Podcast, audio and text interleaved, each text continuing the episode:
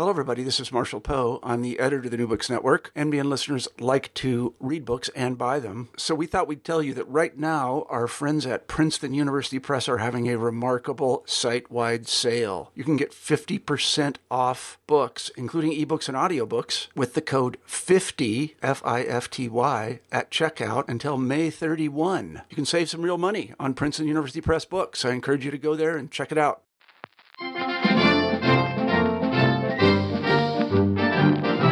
Welcome to the New Books in Politics podcast on the New Books Network. I'm your host, Bill Scher, and we're joined today by Boston Globe columnist and the author of American Maelstrom, the 1968 election and the politics of division, Michael A. Cohen. Great to have you on the show. Great to be here. Thank you. So, the, the paperback version of the book comes out uh, this June 2018, 50 years after the 19- 68 election. Uh, and, and, what about the election did you think uh, was worth uh, exploring in book length? You know, it's interesting. I, there is sort of a, I think, a sort of folklore about 68 as, as being this very decisive moment in American politics, this sort of shift uh, away from, if you will, sort of the New Deal coalitions or Democratic dominance in presidential politics into sort of the conservative uh, backlash that emerged out of 68 and that was a part of the initial decision to write about write about this election. But the more I looked at it, the more I sort of realized this was um, a transformative moment on just a, so many levels, uh, levels I hadn't even really considered. Uh, you know, transformations within the political parties. Uh, Democratic Party moving more to the left, especially on foreign policy. Republicans moving more to the right, especially on social issues. Um, you saw, I think, this, the emergence of this very, very pronounced racial divide in American politics that hadn't been there really before, um, and which I think in many ways has has reshaped American politics uh, as much as anything else come out of '68. Um, but it's also you know little things like the the fact that that what came out of '68 was the creation of the primary system, um, which means the, the the whole way we choose candidates for president. Uh, we didn't have this you know two year process of running for president in which people um, you know, uh, spent uh, months and months camped out in Iowa, New Hampshire. It, just, it didn't exist. It wasn't part. It wasn't part of the uh, political process then, and now it is. Um, and and that change came in a large measure because of the uh, efforts of reformers in the Democratic Party. So it really was just this thing situation where the more I looked at it, the more I was struck by uh, how uh, just uh, as an inflection point 68 had been, and and how much of the changes wrought by 68 continue to shape our politics today. Uh, as you suggest that the, the liberal consensus began to crumble uh, at this point, we had this long stretch coming from uh, the Roosevelt administration, FDR's administration, extended with Truman. Even though uh, Republic, even though Republicans take over in the 50s with Eisenhower, he's not a, a far right Republican, uh, and Kennedy and Johnson uh, follow him. Uh, you have the uh, this is a long stretch that involves uh, American ascendance uh, in foreign policy, um, great strides in economic prosperity. Why did that all begin to fall apart in 1968? Well, that is a great question, and there's a lot of ways to answer that. Um, I think you know there's a, a, host of factors I think played a role. Um, the civil rights movement is a huge factor. Um, a lot of the liberal consensus that emerged out of out of the um, the New Deal and the post Cold War uh, post war years through the Cold War is reliant on the fact that civil rights is, for the most part, um, sort of pushed to the side, um, and and politicians on both sides are not forced to make tough political choices around civil rights, and that begins to change uh, with civil rights movement, and certainly changes in '64 with the signing of the the Civil Rights Act by President Johnson. And that's where you see the divide in politics really begin to emerge because, you know, the Republican nominee, Barry Goldwater, opposes the Civil Rights Act and, and, and um, receives the support of solid southern states, uh, mainly because of his opposition to civil rights. And so as a result, he gets about 10%, I'd say, of the African American vote, I think less than that even. And that you see then the, the emergence of this racial divide in American politics that didn't exist before. I mean, 1960, Nixon gets about 35%, I think it is, of the African American vote. Um, and by 68, for Humphrey, it's less than 10%.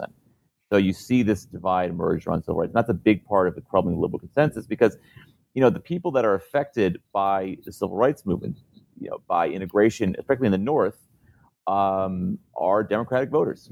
Uh, you know, it's it's things like um, integrating neighborhoods, integrating schools, integrating workplaces. All of those things begin to impinge on, um, for lack of better terms, of white privilege and the advantages that white Americans had enjoyed for many, many years, um, and from Democratic politicians. And so I think that's a, a, huge part of the dividing line is along is along racial lines and because of race. The other factor, uh, the other two factors are, are crime. Uh, as crime increases at the 1960s, uh, it, it, raises questions about Democrats' ability to govern effectively, um, and they have no, they didn't have a good response to these kind of criticisms. And so I think one of the results is that you see people moving toward Nixon and moving to Republicans out of concern over personal safety. Concerns that I should add, by the way, were totally legitimate. Crime did increase exponentially in the 1960s, uh, dramatic increases across, you know, every imaginable uh, criminal, every metric that you might use to measure crime rates. And we do we know why that happened, or was this a cyclical thing, or was there some sort of societal factors going on that drove I, up crime? That is a sort of that's actually I didn't get to into in the book, but uh, you know it. There's a lot. I think that there's a societal factors, cultural factors, but whatever the res- but the political result of this is that crime really is the number one issue in 1968. Crime and riots, because you also have to remember mm-hmm. that beginning in 60 in 65 with the Watts riot, you see this this annual you know, uh, uh, event of, of major riots happening in American cities. In 65, it's Watts. 67, it's Newark and Detroit. In 68, it's the riots after the King assassination. So that also, along with the crime increase, has a huge impact as well, and convinces people that they to support, you know, Democrat Republican candidates who promise to, to, to put an end to these rising crime rates. Um, and the did, final, yeah. did sorry, go on. No, I say the final factor is Vietnam that's the final thing I think that really drives the the liberal consensus because liberal consensus for a long time relies on the idea that that both Democrats and Republicans agree that America's responsibility to fight communism around the world, and that's what allows Lyndon Johnson to get support for sending you know, half a million troops to Vietnam to fight the war in Vietnam. Um, but by '68, the war in Vietnam appears lost, um, and Democrats, you know, basically within the party, uh, anti-war activists demand a change and demand that the that the that Johnson you know, be forced out of office, which of course he was, and support anti-war candidates. So the the war in Vietnam ends up creating this huge divide among Democrats, which um, in some ways still remains to some extent the, the, the divide between sort of the elites and the grassroots when it comes to foreign policy and use of military force. But uh, Vietnam, I think, is the sort of final nail in the coffin of, of the liberal consensus, and certainly on foreign policy, it's the nail in the coffin. Uh, I do want to explore uh, Vietnam, but just to get back to uh, the rioting for a second, did, did voters connect, make a connection between the rioting that happened during the Johnson administration and the Civil Rights Act? Was the Civil Rights Act blamed for those riots? Yes, uh, you had not not by all Republicans. This is an important thing to remember. There were Republicans like Nelson Rockefeller and George Romney who were civil rights, were liberals on civil rights, who didn't try to exploit racial fears but then you had someone like Ronald Reagan uh, in California in 66 who very much did uh, try to exploit those fears and argued that the permissiveness uh, of uh, liberals toward uh, uh, a crime is what contributed to the increases, but also argued that um, you know Democrats and liberals had promised you know streets paved with gold, as I think Reagan used to say, to to African American voters, and when we're unable to deliver those promises, that, that the result was were, were, these riots and these demonstrations, and so that became a big talking point for Republicans. And their argument, I think, but more directly because even, but at that time, Reagan being a bit of exception, most of them were unwilling to sort of make their their their criticisms of Democrats racially coded. So instead, they sort of bought into this argument that it was this permissiveness and that we, they, you know, cops weren't being given enough leeway to, to, to, arrest people and, and judges were having their hands tied and rhetoric that you became used to hearing for the last 50 years. Now, uh, a lot of people look at the Robert Kennedy assassination as the hope of a figure who could bring about uh, a renewed phase of racial healing, uh, looking back at how he responded to the Martin Luther King assassination uh, and uh, managed to uh, prevent rioting from occurring, or he's attributed that his speech in Indianapolis prevented a riot from occurring there when it happened elsewhere. And then he gets assassinated a few months later. Some people look at that and say, oh, if only he wasn't shot, he would have been president and we wouldn't have had all this racial backlash. We would be living in harmony today. Uh, I, I, get the sense from from your book that you think that's a little too pat. Uh, yes, and and quite a bit. Um, it, it, the thing about Kennedy that's interesting is that his candidacy was, I think, emblematic of the racial divide, um, because the more Kennedy was seen uh, by and large as a um, a candidate of Black America. And this was something, by the way, that Kennedy himself acknowledged, um, which is one of the reasons why when he ran for president and ran the primary in Indiana, uh, which was a pretty conservative state, he actually uh, played down talk of racial reconciliation and played up uh, the fact that he had been the chief law enforcement officer uh, when he was attorney general, uh, when his brother was president. Um, sort of played up on on fears of crime and fears of, of welfare dependency and things like that. Um, but the thing with, with, with Kennedy is the more he he people got to see him during the campaign, the less they liked him.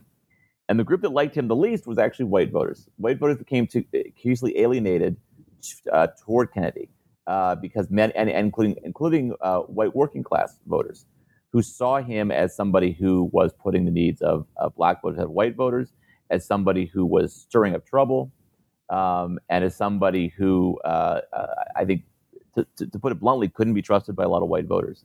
And so, interesting. One interesting thing happens in, in, in the primaries that he runs in is in Indiana. He he wins the primary because he largely wins ninety percent support from African Americans, but he loses a lot of suburban voters to Gene McCarthy, um, who had who had gotten in the race uh, a few weeks before, a few months before um, Kennedy, and had, and had almost beaten Johnson uh, in the New Hampshire primary. Uh, then in Oregon, uh, he loses to McCarthy, uh, in part because, as one of his advisors put it, there are no ghettos in Oregon. It was a very homogenous white state, uh, very suburban state, and again, they supported McCarthy. And finally, in, in California, you know, I, I, looked at some of the polling that the campaign had done, um, and they basically, what was interesting is that they had Kennedy with, with big leads, but they saw vulnerabilities, and that that uh, white voters, you know, saw him as somebody who wasn't an ally, someone they couldn't rely on. And you know, Kennedy went from a double-digit lead in, in, in California at the beginning of the, of the race to basically winning by by uh, about five points. And um, again, in suburban counties like Orange County, uh, he lost to McCarthy. Uh, he won because he had strong support from from African American and Hispanic voters. So, in a lot of ways, Kennedy's campaign, I think, shows that uh, rather than showing whites and blacks coming together, it actually shows how a politician who was perceived as being too friendly to black Americans um, created backlash among white voters and white Democratic voters, it, it should be noted. Um, and that's one of the reasons, by the way, why I, am convinced that had Kennedy lived, he, he never would have been the nominee of the party. He, he simply alienated too many people. Um, he upset Southerners hated him, the unions hated him, uh, the establishment hated him. Uh, McCarthy supporters didn't like him much either because he had stolen McCarthy's thunder. He was not a popular guy, and of course, Lyndon Johnson hated him more than anybody else, probably. So, a combination of all of those factors would have made it very hard for him to have gotten the nomination uh, at the convention.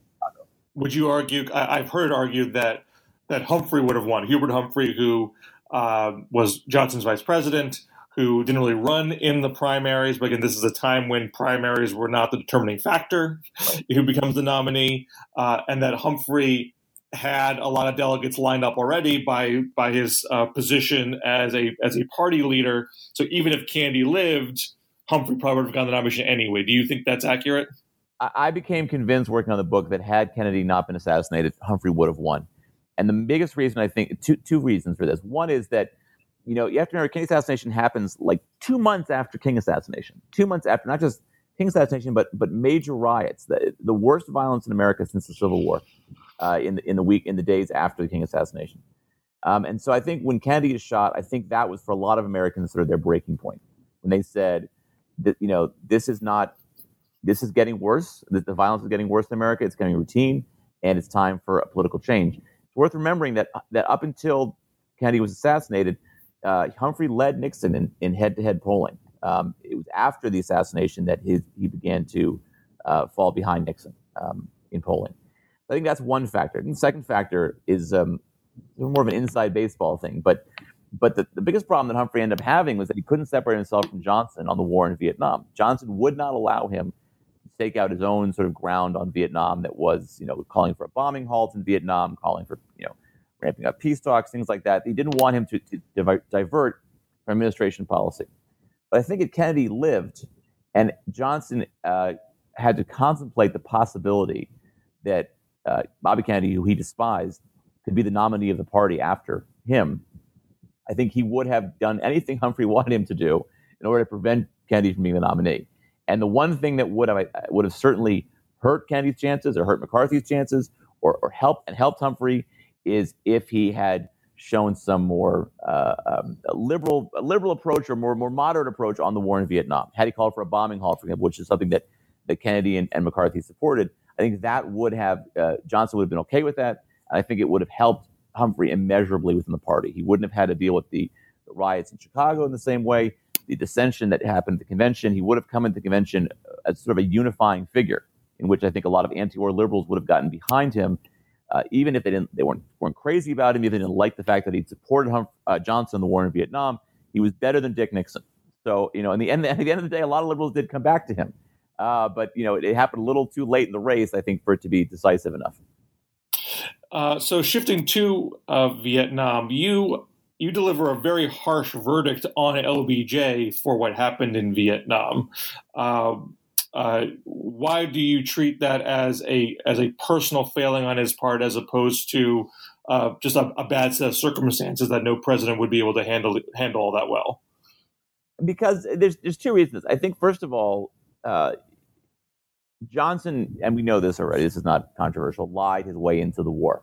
He lied to many people about uh, during the campaign in '64 about his plans to get involved in Vietnam. Um, he lied. Um, um, I think about the extent of American involvement. He lied about you know the, the chances for success in Vietnam. Um, and you know the thing that's interesting to me, and I and I didn't and realize this until we were working on the book, is that Humphrey had actually warned him in the in the February of '65 not to get involved in Vietnam. That if he did so, it would it create a backlash against him, a backlash against the party, and a back and that backlash would come from the left. And of course, Humphrey was right about that.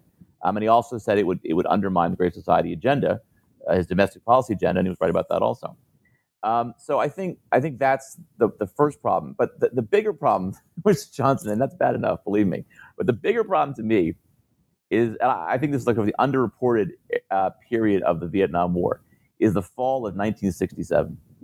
Because in the fall of 67, it is increasingly apparent that the war is a stalemate and that the U.S. cannot succeed militarily in Vietnam. The public support is falling for the war. There's dissension within uh, Democratic Party over the war. Uh, you know, uh, Johnson can't even get other countries in the region to support sending more troops to Vietnam, even though the, the, the war is predicated in part on the domino theory, on, on the idea that if Vietnam falls, these countries will be next. But these countries didn't want to get involved in Vietnam. They didn't see it as, as, as their, their national security interest. So there's all these, uh, and, and, and finally, you have Robert McNamara, Secretary of Defense and one of the biggest cheerleaders for the war, telling Johnson that it's time to to, to get out of Vietnam. And so Johnson in the fall of '67 has a choice. He's got he's got a, he's got a real option here what to do. And and the, and to me, it, it is screaming to to begin to wind down the U.S. presence in Vietnam, and he does not do it. He instead chooses to kick the can down the road. Um, they, his administration launches what they call Operation um, uh, it's called Success, I believe, an effort to kind of convince Americans that that the war is going well and that the, you know the, the U.S. can still win in Vietnam. Um, and in the short term, you know, you see a slight increase in his poll numbers, but then the Tet Offensive happens in January of '68, and it pretty much destroys Johnson's credibility um, and destroys his presidency, from which you know he was never able to recover at that point. It's, it was not a huge surprise that two months later he would end up um, saying he was not seeking reelection. well, you quote him in the book saying, uh, "If I left that war." and let the communists take over South Vietnam, then I would be seen as a coward and my nation would be seen as an appeaser. Uh, so if he did uh, pull out by 67, it, was Johnson's assessment wrong? I mean, would, would, would there have been a harsh verdict delivered on him in that scenario as well? No, I don't think so, actually. This is the great irony of this. People think, always think Johnson's a great politician. I think he was actually like a really poor, really poor politician who I think, you know, in, in the fall season, people were upset about the war. They wanted it over. They, I, and I don't think they really cared. Uh, you know, most Americans at the time actually wanted the U.S. to escalate the war. They thought that it would end it more quickly. They thought escalating the war would d- deliver a blow to the, the, North Vietnamese and get the U.S. out. But what they wanted was to get out, and uh, either by you know by withdrawal or, or, or use of military force. And oh, again, it was mainly use of military force. I think if Johnson had gone to the American people and said, "Look, we've tried, we've made its effort, and it's time for us to begin to draw down troops," and and uh, you know we're do the same thing that he did in March of '68 when he when he announced he wasn't seeking reelection, and basically say that the time is to come to pursue peace talks with the North Vietnamese. I think most Americans would support it.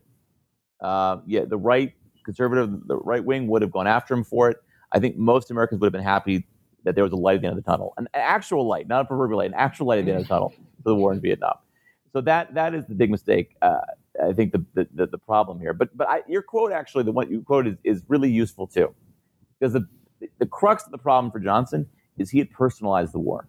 He had made the war about himself and he had his own credibility. And I think to a degree that I find hard to, to comprehend, he was willing to um, to uh, undermine his own domestic policy agenda, the Great Society agenda, uh, in order to maintain his policy in Vietnam. And in a lot of ways, you know, he is responsible, I think, more than any other politician for Nixon winning in '68 and he could have taken actionable steps that would have helped Humphrey win. And he didn't do it because of Vietnam, because he didn't want Humphrey to distance himself from him on the, on the war. And in the process, he undermined uh, his own Great Society agenda. And that is, that is hard, to, hard to understand, hard to comprehend how he could have done that. Um, but I think it sort of speaks to the unique psychology of Johnson, who was a very deeply insecure man uh, somebody who I, I, think personalized politics to a, a, dangerous degree. And on Vietnam by 67, 68, had become obsessed with the war and obsessed with um, either being proven correct or not being proven wrong. I'm actually not sure which one it would be. Probably the latter, not being proven wrong, but I'm not totally sure. What I do know is that, the, and I, it's funny, I talked to a lot of, I interviewed a lot of LBJ biographers about this. And I was always struck by when I asked them, so why do you think he, he didn't let John, you know, Humphrey distance himself from the war in Vietnam? Well, the answer was, I don't know. You know, there was, there, I think people sort of can sort of, it's, he's the most opaque political figure. and I think it's hard to know what his motivations were. I, I do believe it was a personal issue with him, uh, a flag waving contest, if you will. I'll, I'll use the, the, the, cleaner term there instead of the uh, off color one, which Johnson would have used, of course even towards the end of his presidency, he he was still trying to negotiate a peace agreement, right? He he wasn't trying to uh, strictly win militarily by the end, correct? So he was, and this is what's sort of fascinating is that by the so by October of '68, the North Vietnamese and the and the Soviets are scared of the possibility of Nixon winning, and so because of that possible because of that that fear, they the North Vietnamese offer major concessions to, to, to the stalled peace talks, which moves the process forward they gave in quite a bit to, to the to the U.S. Gave in to the U.S. demands. I think one of the one of Trump uh, Johnson's aides said ninety percent. They give away ninety percent of the concessions here, and Johnson still wasn't sure if he wanted to make the deal. Still wasn't sure. He, I want I want hundred percent. And a quote by a Clark Clifford, who was Secretary of Defense at the time, who sort of said he uh, watching in wonderment as if Johnson wanted to do everything he possibly could to not help Humphrey because everyone sort of agreed that a peace agreement or some kind of appearance of a peace agreement by the you know in October '68 would have been enough to, to push Humphrey over the top, um, and of course it didn't happen. There was a a, a, a, a uh, bombing halt announced on Halloween, uh, but the North the South Vietnamese said they weren't going to go to peace talks, and so it kind of undermined the diplomatic effort. And so I think you know uh, it's it's he, he was interested in moving forward on the peace agreement, but he, he wanted it only on his terms. And you know, you can you go back a year earlier in '67, you started talking about peace as well, but again on terms that were never acceptable to the North Vietnamese. When finally he gets the compromise that he wants, he's still reluctant to do it. Um, I, you know, and again, I think there was some part of him that didn't want to didn't want to be seen as helping Humphrey, and I think almost preferred Nixon winning uh, because he thought Nixon would be, would be tougher on Vietnam than Humphrey. Uh, we're talking with Michael A. Cohen, author of American Maelstrom, the 1968 Election and the Politics of Division, published by Oxford University Press. Uh, let's shift a little bit and talk about the Republicans and uh, uh, another, the independent conservative in the race, George Wallace. You actually say, um, or have said, uh, George Walsh George Wallace, no politician did more to change the narrative and language of American politics. That's quite a statement for someone who was a, you know, a third party also ran. Uh, uh, but what what makes you give him that much um, uh, historical impact? You know, it's just um, I think it's one of these things where where Wallace becomes the voice of conservative populism. You know, we we we living in an era for the last uh, fifty years of which anti-government conservative populism, populism is the dominant political narrative. Um, and to a large extent, uh, uh, you know, there were obviously conservatives who, who talked in the language of anti-government populism. I mean, Goldwater did, Reagan did, um, but Wallace did in a way that I think was much more accessible to a lot of um, a lot of white voters, frankly, because he uh, complained about uh, you know, crime. He complained about liberals who were basically too permissive with crime. He complained about um, a, a uh, spending taxpayer dollars on things like welfare and anti-poverty initiatives and things like that. Um, and he did it in the kind of colorful, flowery, racist language that has become imitated by uh, generations of Republican um, uh, politicians. Um, you know, Republicans didn't really start winning elections until they found a way to um, turn sort of conservative ideology into a language that was accessible to once formerly, you know, formerly Democratic voters. And uh, I think the, the key was on crime. It was on cultural issues. And again, those were the things that Wallace talked the most about. You know, Wallace used to say things like, used to complain about, you know, bureaucrats in ivory towers who um, who couldn't park their bicycle straight, Be- bearded bureaucrats who couldn't park their bicycle straight. He would talk about riots and say his solution to a riot is that you pick a brick, you get a bullet in the brain.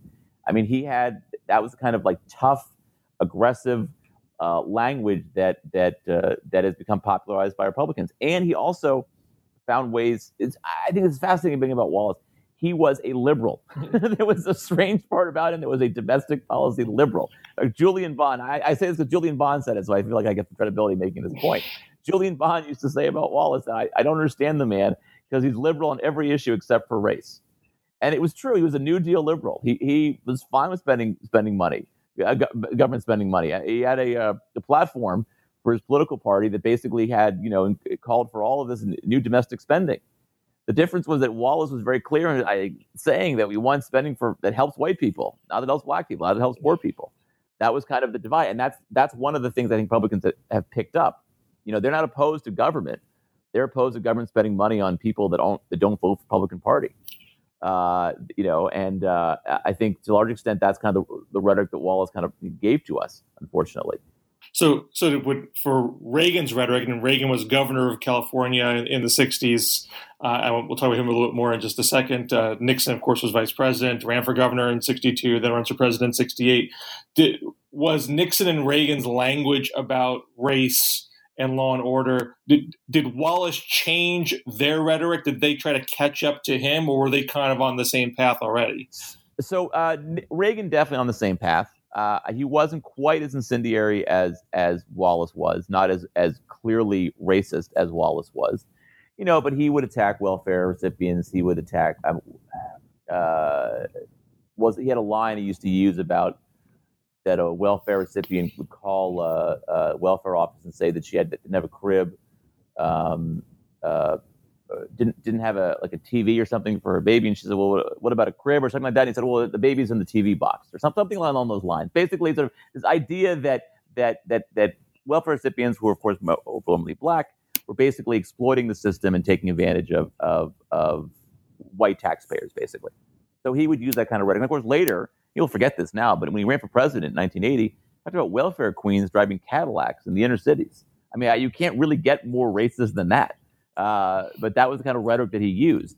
But you know, for whatever reason, Reagan was a more appealing figure than George Wallace, and so people, I think, kind of uh, often dismissed how blatantly racist some of his appeal was. Nixon, on the other hand, you know, never used that kind of language. Not during not during '68. He tried to try to be a, a, a racial liberal.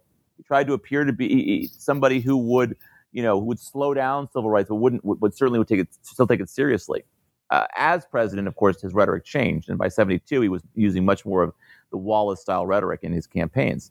Um, but he had the advantage in 68 that Wallace was running to his right on a much more racially divisive message. So, uh, talking about crime, talking about law and order, talking about traditional values, cultural values, but but Wallace, by being much more of a uh, you know uh, outlawish and figure, allows you know Nixon to look more moderate and more you know tame by comparison. He, he was there's no question in my mind that Nixon was helped by the fact that Wallace uh, uh, you know, was was the more objectionable version of Dick Nixon, a more objectionable sort of version of the, the law and order argument. Do you have a sense of what Wallace's uh, motivation was in running for president? Was he trying to win, or did he have some secondary motivation while he was uh, making the bid? It's that's a that's another great question, and and another one I had a hard time figuring out. I just I think for Wallace, it was just about personal aggrandizement. You know, I mean, he would late he would say that he wanted to run because uh, if he could throw the race into the House, he could get certain benefits for, for you know, he could negotiate certain benefits for Southern states. But I don't really believe that. I mean, I think he just, I think it was an ego trip for Wallace. Um, I think he got off on traveling around the country and people praising him and and you know the, the, the sort of glamour of presidential campaign, and presidential candidate. Um, and I, I, don't. I think that probably drove was probably the driving force for anything else. I think it was more his own personal need for for validation. Which, you know, I will say one thing. I mean, we have an narcissistic president today, but all these guys who ran in '68, I mean, they could give him a run for the money when it came to narcissism. uh, let me turn to Reagan. I feel like in Reagan's story you know, we talk about his speech for Goldwater, "A Time for Choosing" in '64. We talk about the uh, the primary challenge against uh, sitting president of Gerald Ford in 1976, where he almost uh, takes him out, uh, and then that culminates in his own election for president in 1980. Um, the 68 campaign, it, I find, tends to be treated almost like a footnote. He kind of had this half hearted campaign. Again, there weren't primaries back then. He wasn't you know, barnstorming across the country. Um, do you think there's a greater relevance in the Reagan story um, that, uh, that uh, the 68 chapter is a part of? Um, yeah, the, I'll say two things about this. First of all, what's fascinating about, about Reagan in 68 is that in his own memoir, he basically denies that he ever ran for president in 68. It's kind of a crazy thing, actually. He literally says it didn't happen. When in fact, of course, he did. He announced his candidacy right before, right during the convention in, in Miami Beach, uh, was a, and was received votes from from the delegates. Um, he was actively running uh, even before that. He wasn't announced before. It, it wasn't announced the campaign before he got to the convention, but he was actively running. It's a weird thing that he kind of denies it ever happened. Um, the reason I think Reagan's interesting is because you have it's it, that's because of Reagan and because of Reagan and and and the liberal candidates in that year who were Rockefeller, first Romney and then later Rockefeller, Nelson Rockefeller, governor of New York, and George Romney was governor of Michigan. And I, you know, you couldn't ask for a better example of the divide within the Republican Party than to look at Reagan on one side and Romney and Rockefeller on the other side, and Nixon in the middle. Because really, you had with Rockefeller and Reagan, you had the two wings, the, sort of the perfect example of the two wings of the Republican Party in the late 60s. The ascendant conservative movement and conservative ideology that, that Reagan represented, that certainly had been represented by, by Goldwater in 64. And then you have Rockefeller, who is the epitome of the sort of, you know, uh, liberal Eastern Republican. And so I, I, to me, it was fascinating because you had these two candidates running uh, basically on the, the wings of the party. And then you have Nixon running in the middle, sort of trying to try to straddle the fence between both sides but clearly leaning much more toward Reagan and to the right. And the way that I look at it was that 68 was in many ways a, a referendum on the, the, ideological direction of the party. And people thought after Goldwater losing in 64, the, the party moved more to the left. They thought conservatism was dead. That's what people said after, after, after Goldwater lost in 64. And what I think you see in 68 is that conservatism is not dead, it's alive and well, and it actually basically took over the Republican Party. Because with somebody like Nixon, who had been at one point in his career seen as uh, a conservative and then later seen as a moderate, the way that he kind of navigated those two wings tells you a lot about where the party was going. And from a rhetorical perspective, he clearly adopted much more the language of the right than of the left. He didn't talk about wanting to win over black voters. Uh, he didn't. It wasn't something he made much of an effort to do. Uh, he appointed Spiro Agnew as his vice president, who was, you know, not the most racially tolerant person in the world. Um, he, he certainly from a from an atmospheric standpoint, he clearly was was adopting sort of the the Reagan approach rather than the Rockefeller and the Romney approach. I think that tells you a lot about where the party was headed. And I think had Nixon lost, you know, you probably would have seen conservative movement having a hard time um, maintaining its momentum within the party, uh, which is one of the big, the great what if questions of 68. If, if Nixon loses, does conservatism become the dominant ideology of the GOP? And I'm not so sure that it does, actually. Uh, so you, you you've written um, by confirming and endorsing the ideological conservatism and operational liberalism of the American voter. Uh, in reference to the election of 68, uh, the election fed the country's political incoherence, hatred of big government in the abstract, and a fervent embrace of its specific elements. So, is, is that captured by the, the the Nixon campaign. I mean, Nixon's from the way you're talking about it seems he seems more buffeted by these factors than than the master of them. So you know, uh, well, Nixon's a very response, very very much of a, a um, responding to events kind of a politician. Um, and you know, look, in '68, he doesn't run on a Goldwater style anti-government agenda. He talks about increasing Social Security, which of course enrages Democrats because they don't really believe him on that. Um, as president, he doesn't make much of an effort to under to undo the Great Society agenda. If anything, he actually increases it. More regulation, particularly environmental regulation, OSHA, EPA, all those all agencies come, come into existence under under Nixon. Um, I think Nixon understood, and this was partly reflected, I think, by what I mentioned before about Wallace being being somewhat of a of a liberal on domestic policy. I think the thing that that Nixon understood that Goldwater didn't understand is that you could sound the rhetoric of of conservatism, but you kind of govern like a liberal because that's what Americans wanted. Americans may have bought into law and order argument, but they don't want you to cut your Social Security. they didn't want you to cut their Medicare and Medicaid.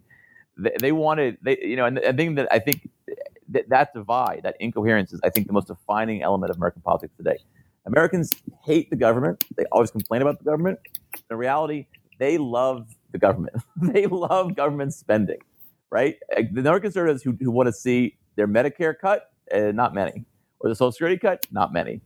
And I think you know one thing that, that smart conservatives figured out, and Reagan figured this out, is the way you uh, the way you win elections is you don't you don't govern like a true conservative. Uh, when you do so, you're going to upset voters. Um, and I think that one effective Republicans have sort of figured out this idea that you can you can talk tough, you can you can sound like a you know libertarian and sound like you know you all government is evil, but when you push comes to shove, you don't actually, are, you know, carry that out. I always look back to like '94 and the uh, Gingrich Revolution is a good example of that. You know, these guys ran on cutting government spending and and shrinking the size of government, and then they were dumb enough to believe people actually wanted that, right? And they tried to implement it, and they failed miserably because people didn't want that. People didn't want to see their Medicare and Medicaid cut. They didn't want education spending to be cut. They didn't want any of those things. Uh, and I think that divide, that incoherence between what people say about you know, sort of rhetorically about government, what they actually want from government. It's it. I don't know how you govern this country effectively with that kind of a divide because it is it is such a pronounced divide in this country. Uh, you know, it, and and one in which Republicans have exploited for years and years to their political benefit. Um, but as you see, I think now with Republicans in Congress, it it comes back to bite them when they try to actually implement you know ideologically conservative uh, policies. So to try to connect 68 to today, and in, in you know the hardcover version of your, of your, book came out before the 2016 election was uh, completed, uh, but you talk about 68 as being uh, this inflection point. Um, tectonic plates in the two party shifting, backlash to um, racial progress. Um, it, it's not too hard to see possible parallels between 68 and no. 2016, correct? Not at all. Um, and I, I, just focus on one uh, that I think is the most important one. You know, I, I mentioned about the racial divide in American politics that comes out of 68. And I think it's funny, you know, you work on a book like this and you, you draw all kinds of conclusions in the research, and then the book comes out. And then uh, as you sort of events unfold in, in real time, it makes you sort of look look back at what you wrote and think, well, maybe maybe I have to expand the way I think about this election. And uh, you know, one point that I make a, lot in the book is that this racial divide was hugely important. Um, that Republicans, Republican Party came to be seen as sort of the party of white America, and the Democratic Party was seen as the party of Black America. Um, and anybody who's been around American politics long enough knows that to be the case. Um, that's just been true for for 50 years. uh, and and and I think in a lot of ways those those distinctions are implicit in our politics. They don't even they don't have to be expressed. I think a lot of white voters look at the two parties and think that Republicans are going to look out for us and Democrats are going to look out for them. Um, and I think that that implicit bias, that implicit divide that exists in the electorate, is one that I think benefited Republicans in a lot of ways, um, and certainly benefited Trump. I think the difference with Trump uh, is that he, he he was able to draft off of those ra- that racial divide, while also being more explicitly racist and winning the support of people who I actually honestly believe had tuned out the Republican Party because they weren't racist enough. I, I actually really do think that if you look at his support places like Pennsylvania and Florida, where he won, you know, I think 400,000 more votes in both places than Romney. I think it's a factor of voters who were turned on by his openly racist message. And you would think, okay, well, that's that may be the case. And I think the part that I sort of missed is that you have a situation in which a lot of white voters would be would be turned off by Trump's racist message. But the reality is, I think a lot of white voters still view the two parties from a, through a racial lens. So even if they didn't love everything that, that Trump said, they still saw him as somebody who would look out for their interests more than the Democrats would. Um, and I think, you know, Trump benefited both from being a racist, but also from the fact that the Republican Party is a party that is, you know, a party of white America and has been a party that's exploited racial fears for 50 years.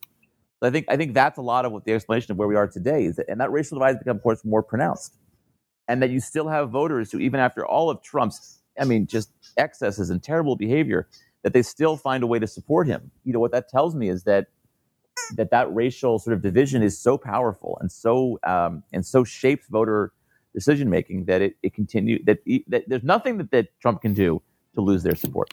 I mean, there are plenty of voters who are not openly racist who are still supporting Trump because they still see the Republican Party as a party that, that's looking out for them.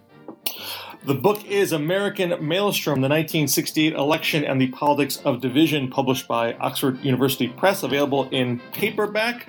Michael A. Cohen, thanks so much for being on New Books in Politics. My pleasure. Enjoy the conversation.